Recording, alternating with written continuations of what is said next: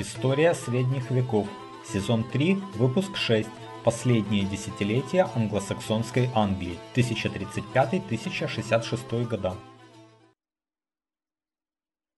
Добрый день. Меня зовут Валентин Хохлов. Это э, очередной выпуск из цикла об истории средних веков, третий сезон. Мы сейчас говорим о истории донормандской Англии. Впрочем, мы уже вплотную приблизились к нормандскому завоеванию. А, прежде чем перейти к выпуску, я хочу напомнить, что у меня есть сообщество на сайте Patreon, где э, вы можете при наличии желания и возможности поддержать этот проект, э, подписавшись на э, ежемесячные взносы. Подписаться можно на сайте patreon.com касая VAL подчеркивание KHO, KHLOV. А, впрочем, все, что я делаю, выкладывается совершенно бесплатно, только для подписчиков оно доступно на одну неделю раньше.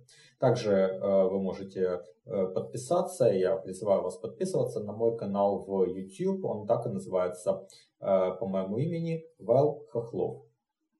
Теперь перейдем к этому выпуску. Э, в прошлый раз мы остановились на том, что 12 ноября 1035 года э, умер э, король Кнут Великий. В конце его правления мы встречаем новые термины «эрл», которые применяются для высшей аристократии Англии. У нас слово «эрл» переводят зачастую как «граф», до кнута мы встречали другой термин – олдерман, э, которым обозначались правители четырех крупнейших частей королевства. А, значит, а вот на момент э, смерти Кнута, ну и в конце его правления, э, мы встречаем четырех уже эрлов. Значит, вернее, трех эрлов, которые упомянуты по имени. Это Дан Сивард, который сменил Эрика на посту эрла Нортумбрии значит, Эрл Мерси Леофрик и Эрл Уэссекса Годвин. Э, четвертый Эрл – это Эрл Восточной Англии, но вот его имени Стентон не приводит. Значит, Кнут намеревался передать э, короны Дании и Англии своему сыну от э, законного брака с Эммой Нормандской, Харде Кнуту, э, которого также поддерживал Эрл Годвин. Э, но в Англии победила партия Эрла Леофрика и первой неофициальной жены Кнута э, Эльф Гифу из Нортхэмптона. Вот они поддерживали старшего сына Кнута Гарольда, э, хотя он и не был рожден в законном браке. И сначала решили, э, что Гарольд станет регентом до прибытия в Англию Харда Кнута, но затем в 1037 году э, вот этот Гарольд формально объявил себя королем Англии. И после этого вдова Кнута Эмма Нормандская покинула Англию. Но еще до того, в 1036 году э, к ней прибыл один из ее сыновей от Этельреда II, принц Альфред.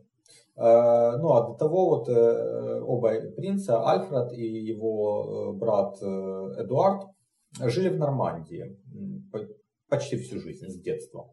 Значит, Эрл Годвин, который к тому времени перешел на сторону Гарольда, приказал схватить прибывшего принца Альфреда и его спутников, и затем э, э, выдал э, Гарольду. Значит, в итоге Альфреда жестоко ослепили, и он вскоре умер. Хардекнут, тем временем укрепив свои позиции в Дании, Э, в 1039 году собрал флот и отправился в Англию. Но войны между сводными братьями э, удалось избежать. Лишь по причине того, что король Гарольд неожиданно умер 17 марта 1040 года. И таким образом трон беспрепятственно перешел э, Хардекнуту. Впрочем, его правление также оказалось весьма коротким. Он неожиданно умер 8 июня 1042 года. И Стентон вот приводит только два события его царствования. Это бунт в Вустере против повышения э, налогов и преследование лиц, причастных к ослеплению принца Альфреда. В частности, к суду привлекли Эрла Годвина. С смертью Харда Кнута в Англии закончилось правление королей данов. Еще при жизни Хардекнут вернул из изгнания своего сводного старшего брата, сына Эммы и Этельреда II Эдуарда, прозванного впоследствии исповедником. То есть вы видите, вот это все были э, сводные братья. Вот этот ослепленный э, Альфред и э, Эдуард, э, ставший королем Эдуардом Исповедником, это э, родные братья, сыновья Этельреда II и Эммы Нормандской, а Хардекнут их сводный брат, э, сын Эммы Нормандской и Кнута Великого. Значит, так вот, Эдуард Исповедник унаследовал корону Англии в 1042 году.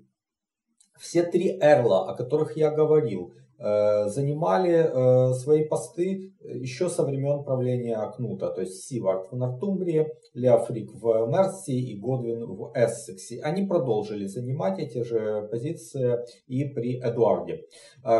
Хотя король э, вряд ли особо жаловал Годвина, помянуя его э, вот, роль э, в судьбе своего брата, принца Альфреда. Но тем не менее он не мог не учитывать влияние Эрла. Даже Эдуард женится на его дочери. Однако, как только представилась возможность, король э, скинул э, Годвина. По крайней мере, попытался. А, смотрите, до 1047 года Эдуард Исповедник находился под большой угрозой нападения короля Норвегии Магнуса. А, к тому времени вот этот Магнус а, покорил Данию уже.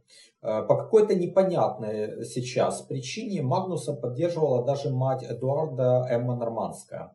И вот король вынужден был опираться на своих трех эрлов – чтобы э, конфисковать ее владения в Англии. Но в 1047 году король э, Магнус умер. И Эдуард смог как бы вздохнуть спокойно, усилить свои позиции. К 1050 году король распустил экипажи королевского флота и отменил налог, взимавшийся еще со времен Этельреда II на содержание этих кораблей. Насколько вот я понимаю, это Дейнгелд или Дангелд, вот как-то вот так он назывался. Значит, э, мера эта была крайне популярная, потому что налоги были э, высокими. Я напомню, что Этельред II ввел практику откупаться от данов. Вот.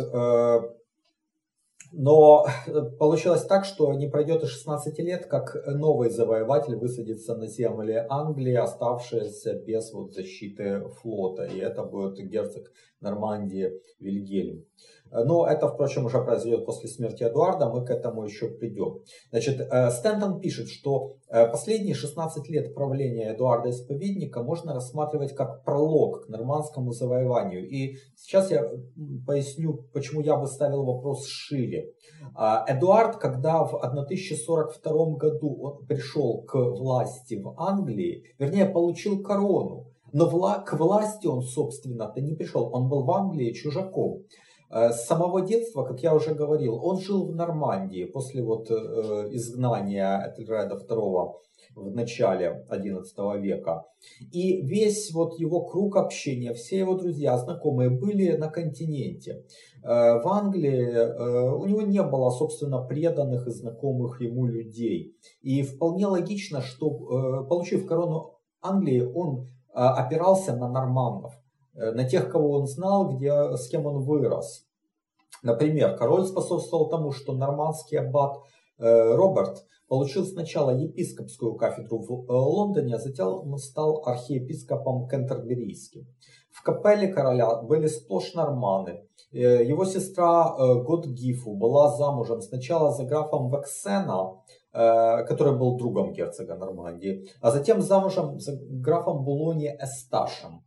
Э, к слову, этот Эсташ э, был отцом знаменитых вождей Первого крестового похода Готфрида Бульонского и его брата Балдуина, вот, будущего короля Иерусалима. Э, но они были детьми от другого брака, впрочем. Значит, вот этот Эсташ тоже был дружен с герцогами Нормандии, впоследствии принял участие в завоевании Англии. Англичане относились к норманам и примкнувшим к ним э, франкам э, не слишком хорошо. В 1051 году, когда граф Эсташ, вот этот вот Эсташ Булонский, возвращался на континент после того, как он гостил у короля Эдуарда, то в Дувре 20 рыцарей его свиты были убиты местными жителями, э, с которыми у них возник конфликт. Вот Эсташ возвращается к королю и требует э, разобраться с ситуацией. И э, Эдуард приказал отправиться в Дувр э, Эрлу Годвину. Более того, он приказал покарать жителей Дувра, так как э, город находился в сфере ответственности Годвина. И, и Эрл отказался. А, возможно, он считал как раз, э, что виноваты в вот этой э, стычке были рыцари Эсташа. Но как бы то ни было, Годвин с сыновьями собрали войска и отправились к резиденции короля Эдуарда, где потребовали выдать им Эсташа. Э, и хотя Эрл Годвин был куда могущественнее на самом деле, чем король, но Эдуард получил поддержку других эрлов, Леофрика и Сиварда, Э, которым совсем не улыбалось усиление Годвина. Э, конфликт между королем и эрлом решено было передать на рассмотрение Витана, где преимущество оказалось у партии короля. Годвин на Витан в итоге не явился, и в результате Витан принял решение изгнать его и его сыновей из Англии. После изгнания Годвина король Эдуард стал, наконец, самовластным правителем Англии. Он все более активно привлекает норманов к управлению королевством, в частности назначая э, из их числа шерифов. Э, учитывая большое различие э, между стилем жизни и правовыми традициями в Англии и на севере Франции, это было неудачное решение, так как норманы не понимали и не хотели понимать специфики англосаксонских королевств, и этим они вызывали ненависть местного населения. Наконец, в конце зимы или в начале весны 1052 года в Англию с большой свитой прибыл герцог Нормандии Вильгельм. Ходили слухи, что бездетный э, король Эдуард э, как раз в ту поездку признал герцога своим наследником. Здесь стоит сказать, что на самом деле законным наследником королевского дома Уэссекса был племянник Эдуарда, сын его брата Эдмунда, Э, Эдуард Изгнанник. Я напомню, что э, после смерти э, короля Эдмунда, когда вот как раз корону получил Кнут Великий, маленький Эдуард был вывезен. Сначала его вывезли в Швецию, затем в Киев, а затем кружным таким путем в Венгрию. А, и вот в правление Эдуарда Исповедника Эдуард Изгнанник вернулся в Англию, Э, но в 1057 году э, он умер. Э, у него был сын Эдгар. Проблема была в то, что и Эдуард Изгнанник, и Эдгар были в Англии такими же чужаками, как и Эдуард Исповедник. И им не на кого было опереться в этой стране. Их никто не знал. Они выросли Э, на чужбине. Эдгар э, родился, наверное, э, вдали от Англии. Так что они не имели никакой поддержки внутри страны. А в июне 1052 года в Англию из Франции с небольшими силами возвращается Годвин. А из Ирландии на соединение с ним идет его сын Гарольд. И вот они-то как раз получают поддержку в Англии, собирают там некоторые силы. И в сентябре того же года войска Годвина и войска короля Эдуарда встречаются вблизи Лондона.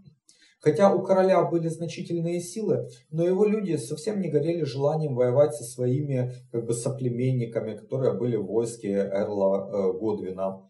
И вот при посредничестве епископа Винчестерского э, были проведены э, переговоры. Стентон считает, что Эрл, Леофрик и Сивард хотя и недолюбливали Годвина, но в данный момент они больше опасались уже усиления нормандского влияния. То есть видите, какая политика. Система такая сдержек и противовесов, они поддерживали слабейшую сторону каждый раз. В итоге был создан новый Витан, э, Годвина оправдали, по возведенным на него ранее обвинениям и, и восстановили в его владениях.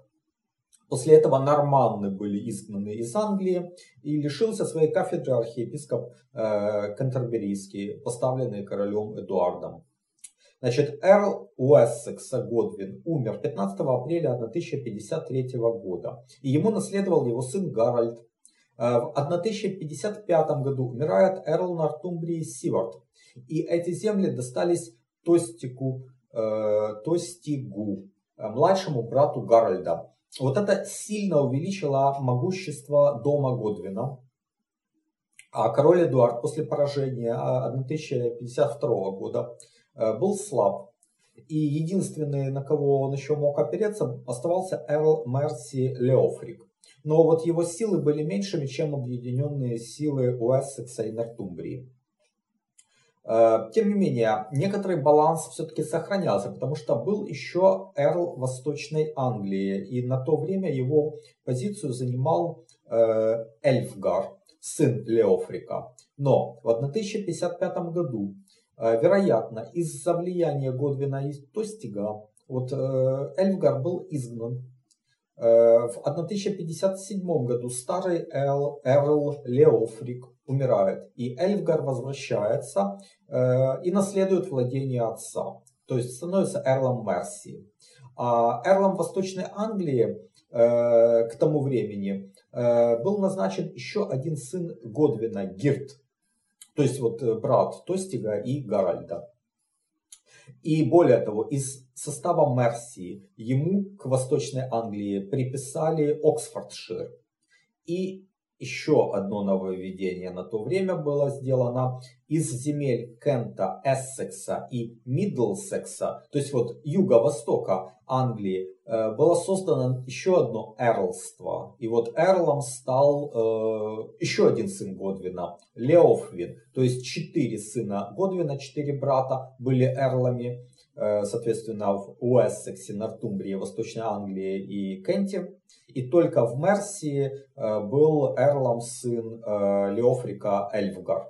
То есть такой вот баланс был э, сильно нарушен.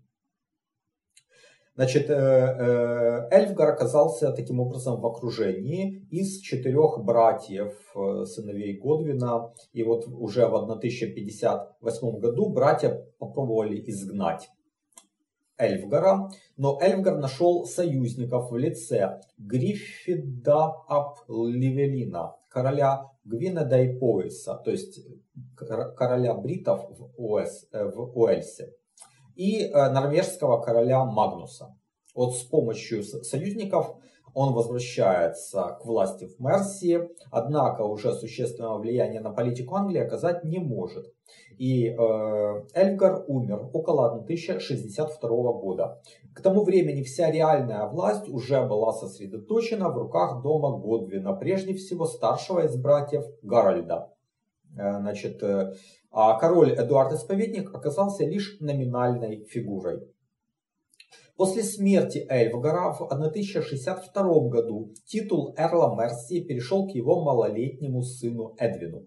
А на Рождество того же года э, Эрл Уэссекса Гарольд наносит удар по главной опоре Эдвина, королю бриттов, Гриффиду ап Левелину, который на, на тот момент уже консолидировал весь Уэльс под своей властью. И вот весной 1063 года вторая армия под предводительством Эрла Нортумбрии, то есть напала на Уэльс с севера. Гриффит был убит 5 августа того же года своими людьми. И победа э, над ним стала звездным часом Эрла Гарольда, который теперь безоговорочно правил Англией. Не потерявший реальную власть король Эдуард, не лишенный союзников малолетний Эрл Мерси Эдвин не могли ему сопротивляться. В 1064 году Эрл Гарольд, который вот реально абсолютно правил в Англии, отправился морем на континент. Вероятно, чтобы добиться освобождения своего младшего брата и своего племянника, которые на тот момент были в заложниках у герцога Нормандии Вильгельма. Корабль Гарольда попал в шторм, его выбросило на берег, и там Гарольда захватил в плен граф Пантио Ги.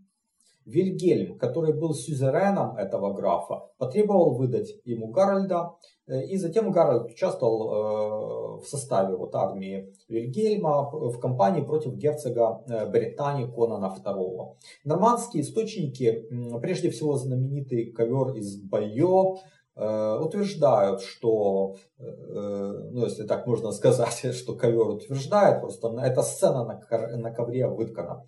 Значит, э, так вот, сцена того, что Гарольд приносит Вильгельму некую клятву. И вот есть три версии. То ли это Вильгельм посвящает Гарольда в рыцаре, то ли Гарольд приносит присягу на верность Вильгельму, э, ту самую foi, о которой мы говорили в выпуске 16 первого сезона, то ли Гарольд поклялся на ларце со святыми реликвиями поддерживать права Вильгельма на наследование английского трона. Вот эти три версии, в принципе, друг другу не противоречат. Могла быть, на самом деле, и некоторая комбинация. Гизо в популярной истории Франции много пишет о Вильгельме Завоевателе. И вот согласно его версии, герцог в приватных беседах с Гарольдом много раз говорил о том, что король Эдуард Исповедник завещал, его, завещал ему корону Англии. И вот Гарольд, как гость, он э, не мог как бы перечить хозяину, он так кивал, ну вот, э, как бы э, соглашаясь с ним. И вот однажды Вильгельм в присутствии уже нормандской знати попросил Гарольда подтвердить то, о чем они говорили приватно. И э, сделать это, положив руку на нечто покрытое тканью. Ну, Гарольд э, не мог злить герцога, тем более в присутствии его вассалов. Э, и вот э, сказал, что да, я там все подтверждаю. И тогда Вильгельм приказал убрать ткани. Оказалось, что под тканью был ларец, ну, реликварий. То есть ларец со святыми реликвиями. И Гарольд якобы побледнел, когда он понял, что принес клятву на святых реликвиях, а клятва это была в том, что он поддержит э, Вильгельма в его претензиях на трон Англии после смерти Эдуарда. И на самом деле он, конечно, не хотел поддерживать Вильгельма, а хотел сам сесть на трон Англии. Значит, ну тем не менее, вот после этой клятвы Гарольд благополучно возвращается в Англию. В то время его младший брат Тостик, который правил в Нортумбрии, поднял там налоги и там возник э, возмущение. И восставшие даже предложили отдать титул Эрла э, Моркару, брату Эрла Мерси Эдвина. Вот сам Эдвин Э, подросший уже к тому времени немножко, то собрал войска и в Мерси, и в Уэльсе, и выдвинулся в Нортумбрию. И Гарольд выступил посредником. Но при всем желании он уже не мог помочь сильно своему брату. Тостик был изгнан, Эрлом стал Моркар, э, но зато Нормандию, Нортумбрию, прошу прощения, удалось удержать в составе Англии. Потому что речь там шла чуть ли не об отделении. Э, но Гарольд, судя по всему, э, ожидал, что Тостиг на следующий год вернется и попытается отбить свои владения, войдя в союз со своим побратимом королем Шотландии. Вот в конце декабря 1065 года король Эдуард, исповедник, серьезно заболел. 5 января 1066 года умер. А Гарольд уже на следующий день после смерти Эдуарда объявляет себя королем. Вильгельм э, нормандский, э, узнав об этом, собирает э, знать своего герцогства. Вот в описании событий со стороны Франции я опираюсь на сведения Гизо. Он говорит, что часть знати не особо горела э, воевать со своего герцога в э, Англии. Даже заявила ему, что вассальная присяга не предполагает военной службы за морем. Ну, Вильгельм был в ярости, но не мог настаивать. В итоге он активно привлекает наемников из других частей Франции, из Британии, Мэна, Фландрии, Аквитании. Даже приглашает норманов с юга Италии. Вот этим он занимается э, первую половину 66 года. Далее Вильгельм также заручается поддержкой папы Александра II и императора Генриха IV. Папе он обещал, что церковь Англии будет более подконтрольна ему и также привлек на свою э, сторону набиравшего тогда влияние Гильдебранда, будущего знаменитого папу Григория VII. А Вильгельму также повезло, что его сильный противник на юге, графство Анжу, э, в то время было охвачено междоусобицей. Королем Франции тогда был малолетний Филипп I. и его советники формально не одобрили кампанию против Англии. Но, возможно, они закономерно опасались усиления герцога Нормандии. А, но у Франции тогда был, э, было два регента. Вот, э, э, по-моему, мать как раз вот Анна Киевская и граф Фландрии Балдуин. Ну, по крайней мере, вот граф Фландрии точно был регентом. И он неофициально дал понять, что не будет против, если Вильгельм наберет солдат в его графстве. Э, еще один недружелюбный сосед Нормандии, герцог Британии Конан II, э, в том же 1066 году как-то подозрительно умер. Вот Гизо считает, что он был отравлен агентами Вильгельма, так как собирался вторгнуться в Нормандию, когда Вильгельм отплывет завоевывать Англию. Гарольд II, э, конечно же, отчетливо понимал, что ему предстоит нападение норманнов, и он вошел в союз с Эдвином и Моркером, женился на их сестре Э, Эльдгите или же Эдите. Впоследствии оба Эрла действительно были на его стороне против Вильгельма. В остальном Гарольд II показал себя плохим правителем. Вот несмотря на значительные ресурсы королевства, которые были в его распоряжении, ведь он де-факто правил-то Англией с 1055 года уже, э, но Гарольд так и не смог консолидировать вот эти ресурсы и подготовить эффективную оборону. У него почти не было своего флота. Почему вот э, флот ослабел, э, я говорил выше, это вот отмена этого э, Дейнгельда. Значит, мобилизация частных судов проводилась медленно и не привела к э, заметным результатам. А войско короля делилось на три части. Это вот были постоянно боеготовые дружинники, э, хусклеры, хускерлы, прошу прощения, хускерлы. Вот. А вассалы Таны, ну, то есть знать. И э, народное ополчение. Вот это ополчение называлось Фирт. И оно состояло из свободных крестьян, которые обязаны были откликаться на призыв короля к оружию. Однако держать Фирт постоянно собранным было невозможно. Да, кому-то надо было работать на земле. Значит, помимо английского войска, э, проблемой э, было то, что э, ни одна из этих трех частей фактически не использовала конницу э, даже близко вот к тем масштабам, которые уже на то время были в континентальной Европе. А я напомню, что в континентальной Европе э, конница стала основой войска франков со времен Карла Мартелла и Пепина Короткого, то есть с середины 8 века. Английское войско также, вопреки расхожему заблуждению, на то время практически не использовало лучников. Э, тактика англичан была устаревшей. Э, вот, по-видимому, э, они, поскольку соприкасались только с викингами до того, то есть с пешими дружинами, скажем так, применявшими тактику прошлых веков, то они не приспособились к тактике действий, которая была уже на континенте. Э, в итоге основной силой короля Гарольда была пехота. А в Нормандии у Вильгельма, напротив, была сильная и закаленная в боях рыцарская конница. Плюс в предыдущие десятилетия Вильгельм почти непрерывно сражался с соседями в Северной Франции, поэтому накопил э, значительный боевой опыт и гораздо более современный, чем был у Гарольда. Значит, в мае 1066 года к берегам Англии прибыло ожидаемое Гарольдом войско Тостига, у которого было около 60 кораблей. Э, но Гарольд отбил нападение. А вот на юго-востоке, куда сначала э, сунулся Тостиг, после чего тот совершил рейд на восточную Англию и уплыл э, дальше на север, в район Хамбера. И с севера ему противостоял как раз Эрл Моркар. А, а тогда Тостик высадился южнее, а, а там уже было войско Эрла Эдвина. В итоге они его э, разгромили, Тостига в смысле, и Тостик ушел на север обратно в Шотландию. Там он попытался войти и вошел таки в сношение с королем Норвегии и запланировал новую высадку в Англии в начале осени того же года. Значит, а, Гарольд тем временем ждал нападения со стороны Нормандии на юге.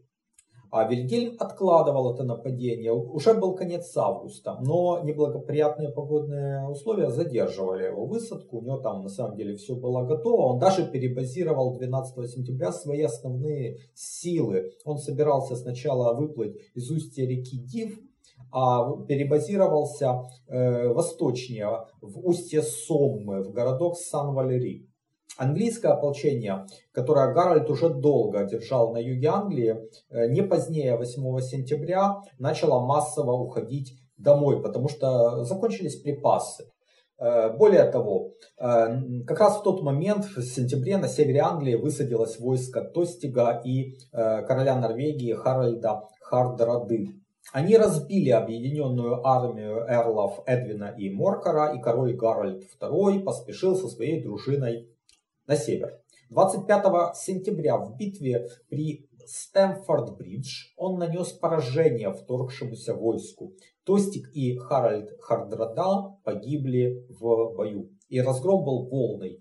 И вот было у викингов э, и у Тостига 300 э, кораблей, а, а чтобы вывести э, оставшихся после этого сражения воинов, Э, в Норвегию, э, оказалось достаточно 24 кораблей. То есть уцелели из армии вторжения, ну, десятая часть, можно сказать. И вот эта сама по себе битва при Стэнфорд-Бридж могла бы ознаменовать важнейшую победу э, в истории англо-скандинавских столкновений, ну, победу англичан.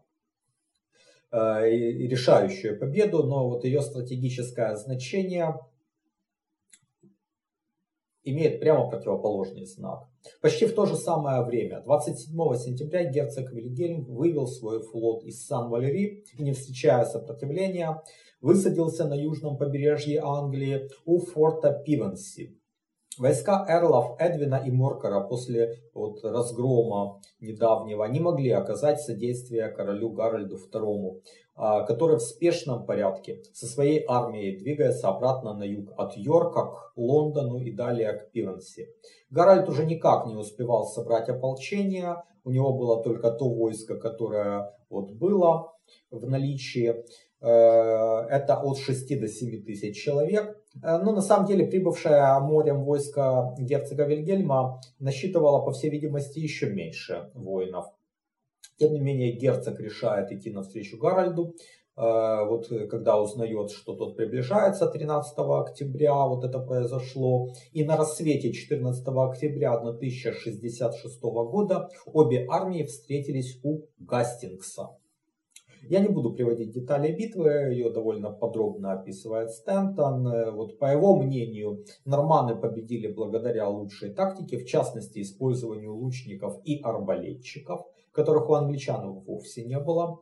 Значит, э, хотя англичане сражались храбро, они даже обратили в э, бегство левый фланг Вильгельма, где были воины из Британии.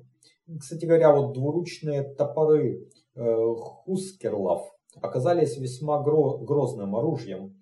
Но вот Вильгельм вводит в бой рыцарскую конницу, и конница сминает ряды англичан, и также э, конница норманов э, использовала тактику притворного э, отступления. То есть, что они делали? Они вроде как бы отходили, выманивали отдельные группы пеших воинов, ломали их строй.